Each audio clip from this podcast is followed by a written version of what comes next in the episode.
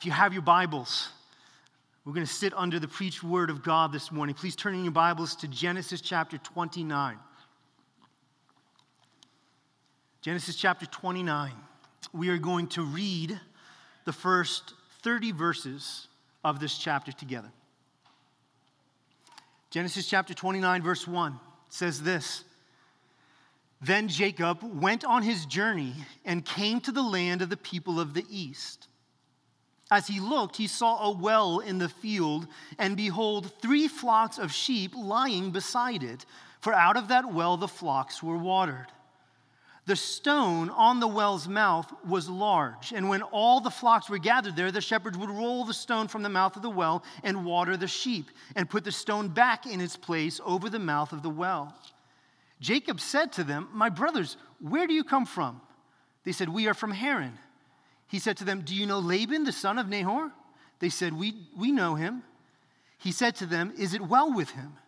They said, It is well. And see, Rachel, his daughter, is coming with the sheep. He said, Behold, it is still high day. It is not time for the livestock to be gathered together. Water the sheep and go pasture them.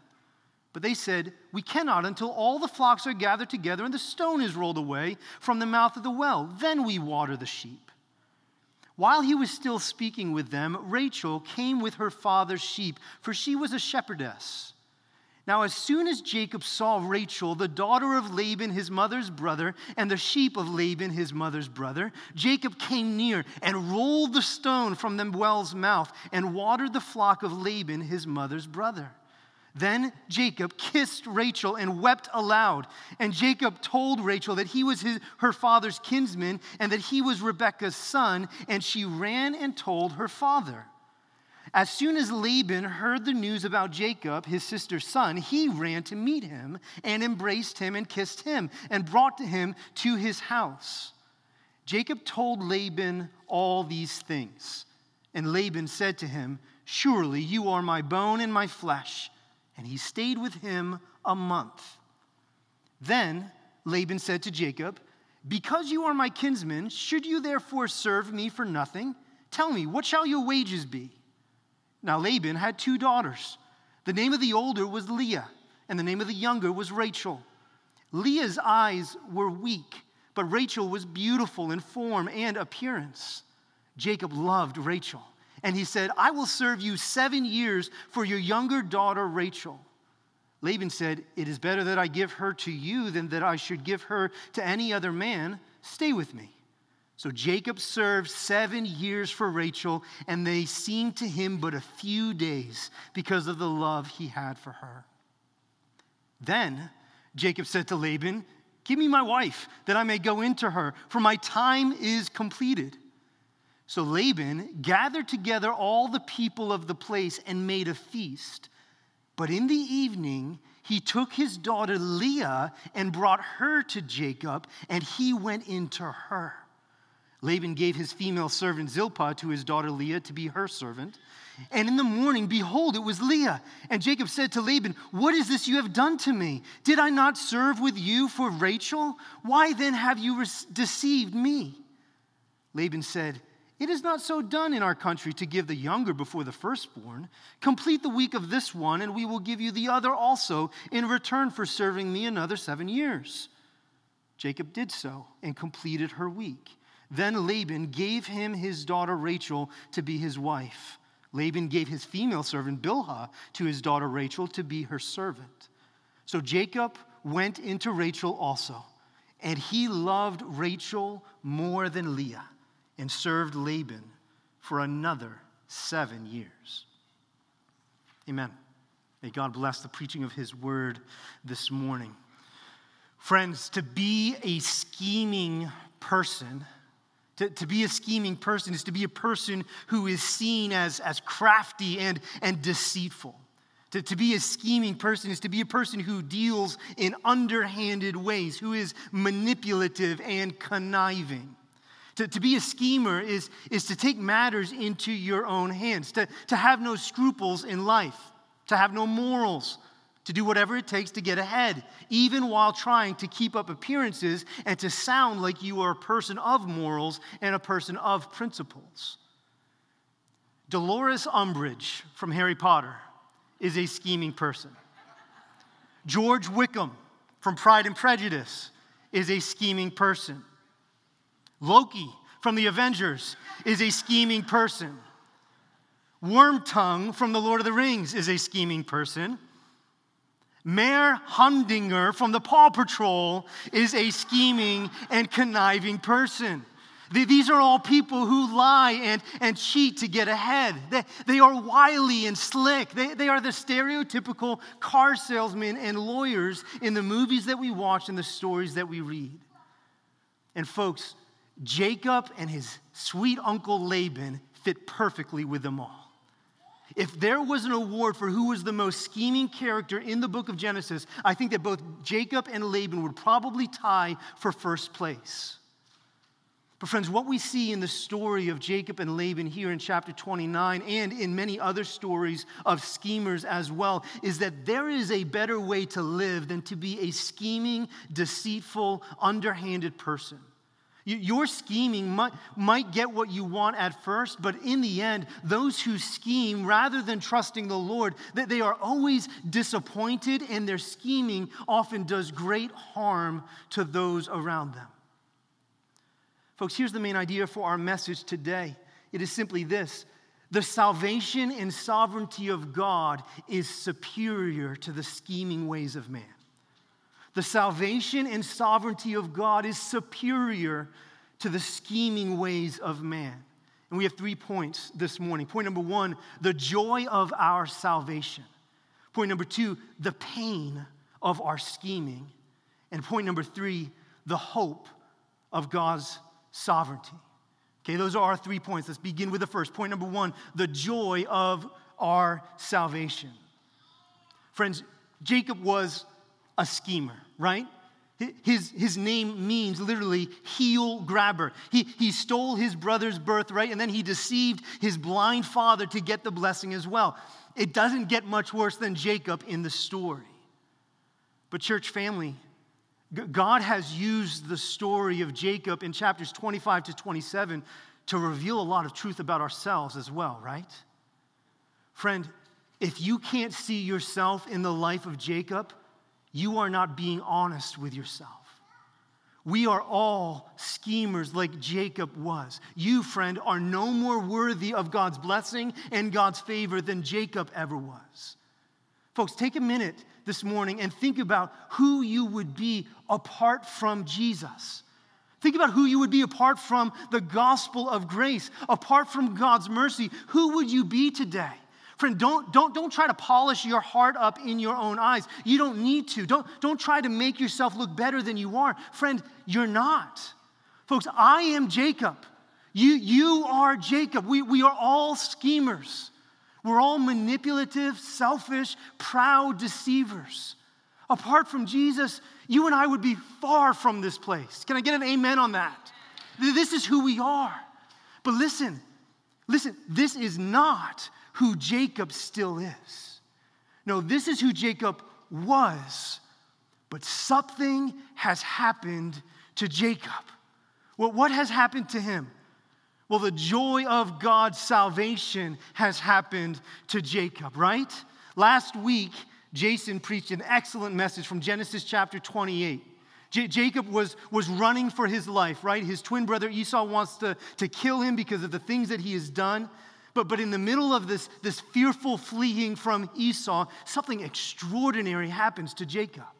Uh, up in chapter 28, verse 12, God comes to Jacob and he shows him this, this ladder, this, this stairway or this building with stairs on it between heaven and earth. And in that moment, God promises to, to be with Jacob and with his descendants. And, and Jason showed us last week that that ladder is actually a picture of Jesus himself, right? Jesus himself said that God's people would ascend and descend on the Son of Man. Jesus is the ladder, He connects heaven and hell. Friends, listen, the door of heaven is closed to people like Jacob.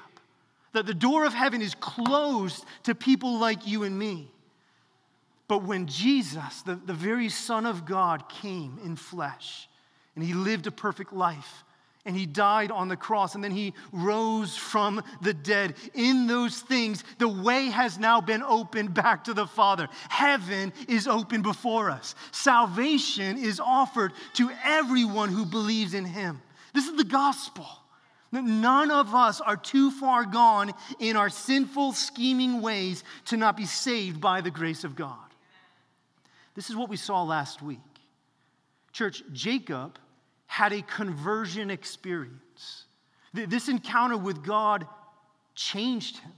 It, it humbled Jacob. It, it turned Jacob from his old ways. It transformed his life and his relationship with God in a new way. And we begin to see how it changed him here in chapter 29. First of all, look at verse 1. Verse 1, it says, Then Jacob went on his journey. Now, folks, th- this is very interesting because in Hebrew, the, the, word used here for, for Jacob going on his journey, it's not a normal word that is used there. there. There are other Hebrew words that could be used to describe Jacob going on a journey, but the word that is used here is very different. It literally means Jacob picked up his feet and walked. That, that phrase is not seen anywhere else in the Old Testament, and it seems very significant that it's placed here. He, he picked up his feet and he moved. Commentators would say he moved forward eagerly. Many commentators would say that he moved forward with cheer and joy in his heart. He picked up his feet. You, you almost get this picture that because of his encounter with God and the grace that has been given, he's skipping along on his journey. He's moving forward full of faith. Friends, that's not the same Jacob that we saw before. Something's different. And friends, we see the change even more as the story continues. Verses 1 and 2, we see Jacob arrive at this well, and there are a lot of shepherds and a lot of sheep at the well. Verse 4, Jacob talks to these shepherds who, who appear to, to not be doing their job, right? Right? Verse 7 tells us that it's still high day. The, the shepherds should be hurrying to water the sheep and to go let the sheep graze in the fields. The sheep should, should be moving, they should be grazing for as many hours as possible. But these shepherds, do not seem to be in a hurry at all. There seems to be a laziness on their part. But, but Jacob doesn't like what they're doing. He, he calls them out in verse 7. He says, Water the sheep and go pasture them. He basically says, Go, go get to work. Folks, listen, that, that does not seem like the same Jacob either, does it? Up until this point, Jacob has never seemed interested in a legitimate day of work before. Jacob's all about cutting corners. It, seems like Jacob should have gotten along great with these lazy shepherds, doesn't it? But he doesn't. Something's changed, something's shifted in who Jacob is. And friends, we see that difference even more when Rachel arrives with her sheep at the well. Jacob is so eager to greet her, he runs and he by himself moves the rock, the stone that is on the well, probably to protect dust from going into the well. He moves it, and that seems pretty significant here. The, the shepherd said that they couldn't remove the rock, but, but Jacob, Jacob goes up and he moves it by himself. Either this is God empowering Jacob in a particular way, or it's Jacob wanting to impress the girl in front of him, showing his, his muscles, or it's just his eagerness for what comes next that makes him move forward full of faith. We, we don't know exactly, but Jacob, we know this Jacob has become a man of action. It's different than who he was before. And then finally, we see something different in Jacob and how eager he is to serve Rachel, right? Verse 10 says that he watered the entire flock for Rachel. Friends, is this the first time that we have seen Jacob do something for someone else other than himself in the story? He, he serves, he, he waters her entire flock. And then, verse 11, we see him greet her so eagerly. He, he kisses Rachel and then he, he weeps aloud. Both of these things were incredibly uncommon. No man would ever kiss a woman that was not his wife in that day. And, and this expression of emotion would not have been normal either. either. Jacob is different. He's changed. He, he's so eager to move forward. He, he's anticipating and pursuing what God has for him next. Why? Because he has hope. He has joy now because he had a conversion experience. Listen, his sins have been forgiven. The night before, Jacob had gone to bed fearful of what would happen. The night before, he had gone to bed fully aware of his many failures. His failure as a man, his failure as a brother, his failure as a son. He went to bed probably assuming that the covenant with God was forever broken. He went to bed condemned and fearful of what, what consequences were still to come for his sinful mistakes. But then he encountered the God of all grace. Then he encountered God himself, who told him that he would never hold his sins against him. God, who promised that he would be with him and never forsake him.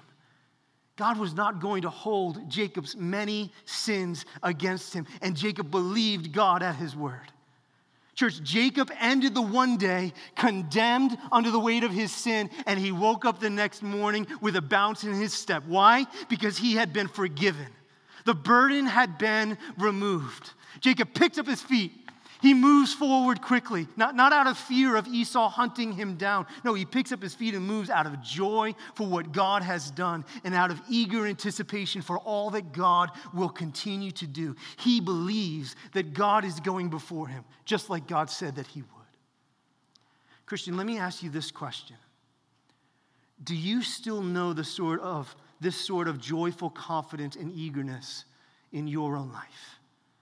Do you still have a bounce in your step like you did when you first became a Christian?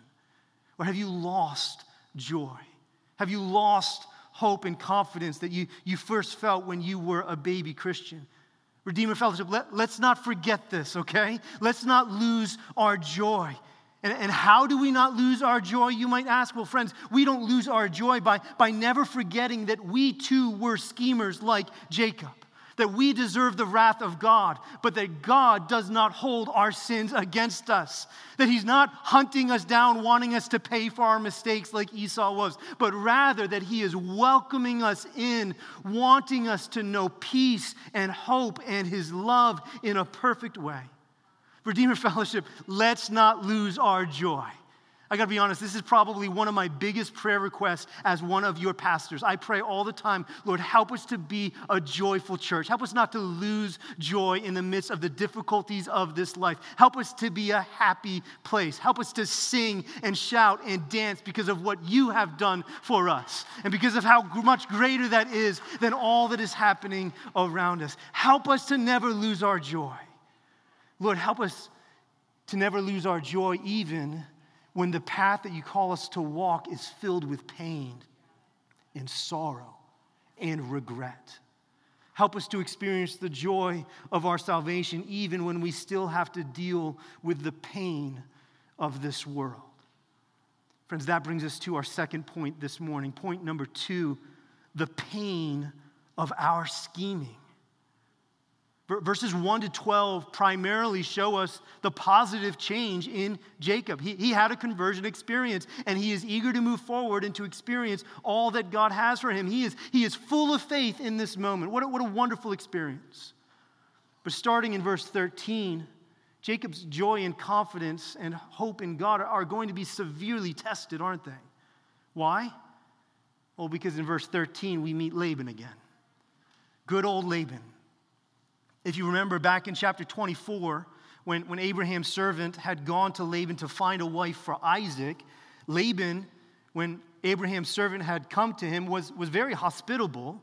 But it was also clear that Laban was a schemer back then as well, because back in chapter 24, Laban was, was very happy to receive the, the rich and expensive gifts that Abraham's servant had to give him. And then he tried to keep Abraham's servant from returning too quickly. He wanted him to spend more time, likely because he wanted to receive more gifts from him.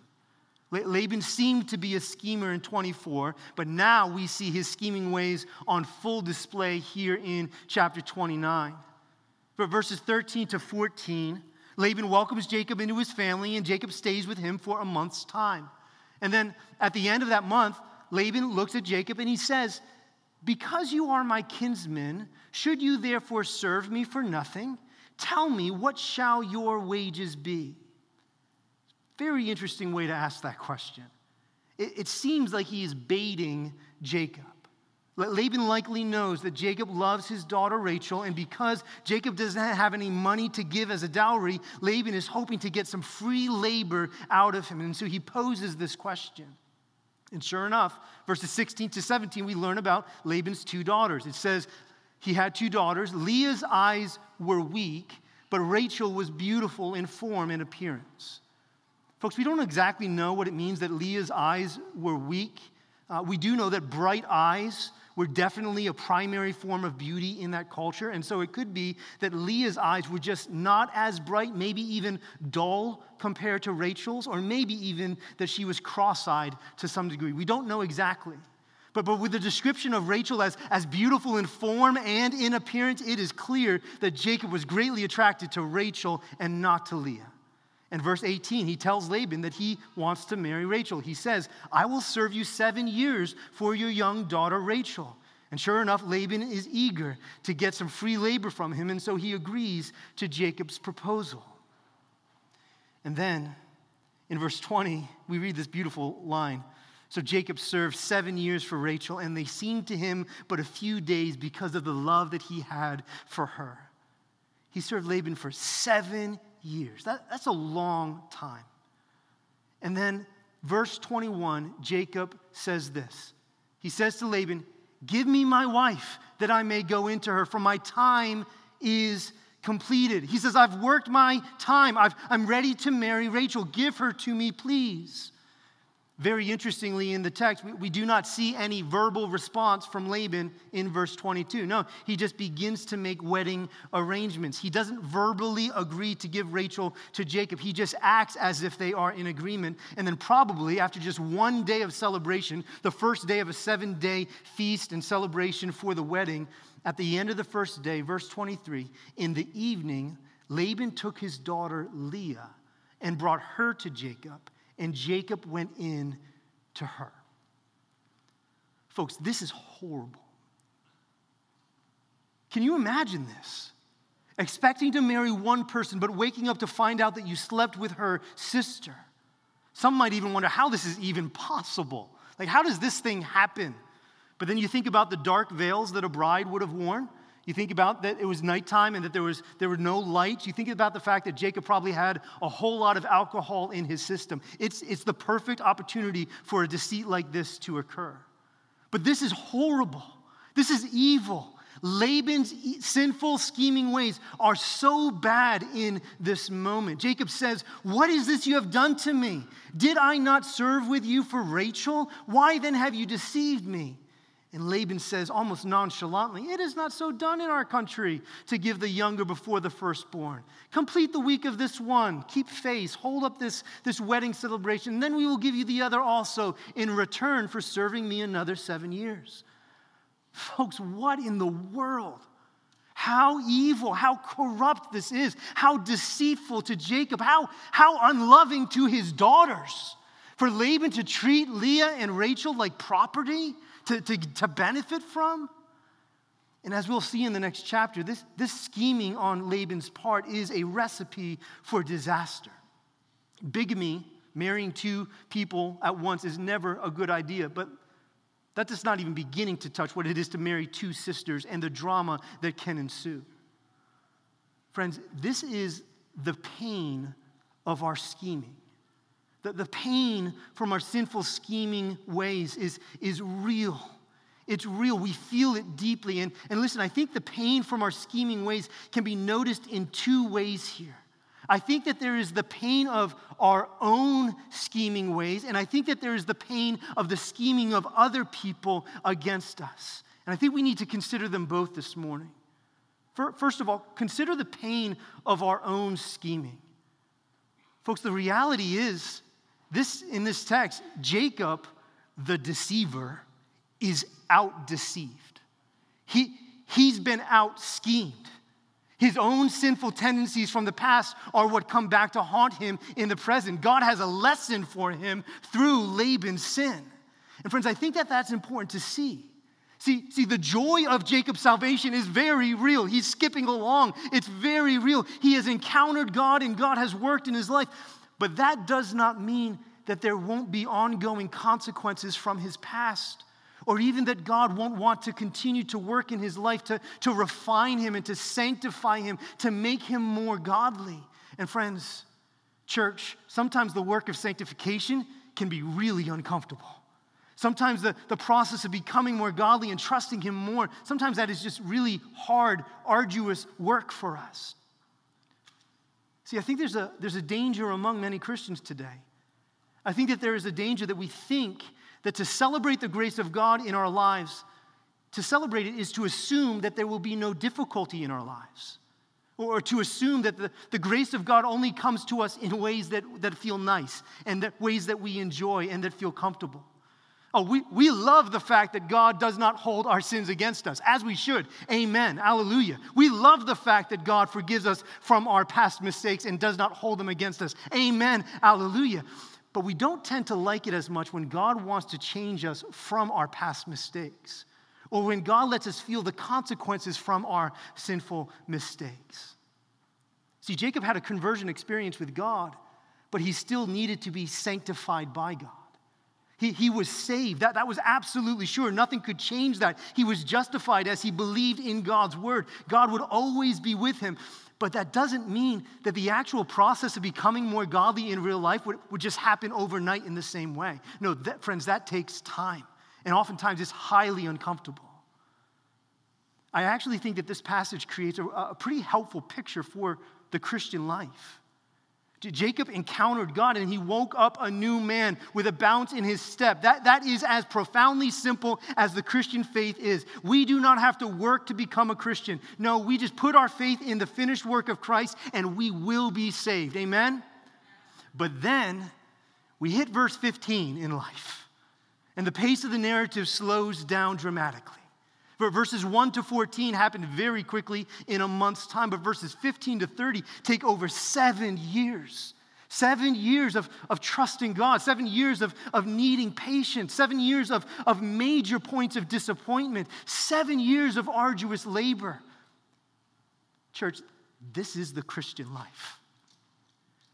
Listen, even though our gracious God does not hold our sins against us, we are fully forgiven even though He does not punish us for our sins, friend, there are still times that He allows us to feel the effect of our sin in order to lead us towards greater repentance and even greater godliness.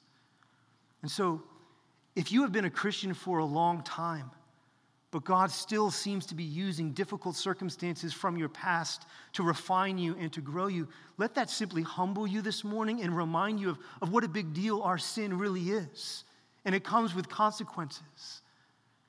For example, men and women, you, you can't be uh, addicted to pornography for years and years and assume that, that intimacy with your spouse will not be affected in any way. There's, there's weight that God wants to walk us through and, and help us to, to grow through. Men and women, you, you can't be a gossip and a slanderer for years and assume that just because you put your faith in Jesus, that suddenly your reputation will be perfectly intact and that people won't have a problem with you. You're going to have to walk through the process of asking for forgiveness and being patient with people's suspicion. Men and women, with, with legal consequences from your crimes that you have committed or, or the financial debt that you have built from years past that you still have to deal with, God has something for you in that.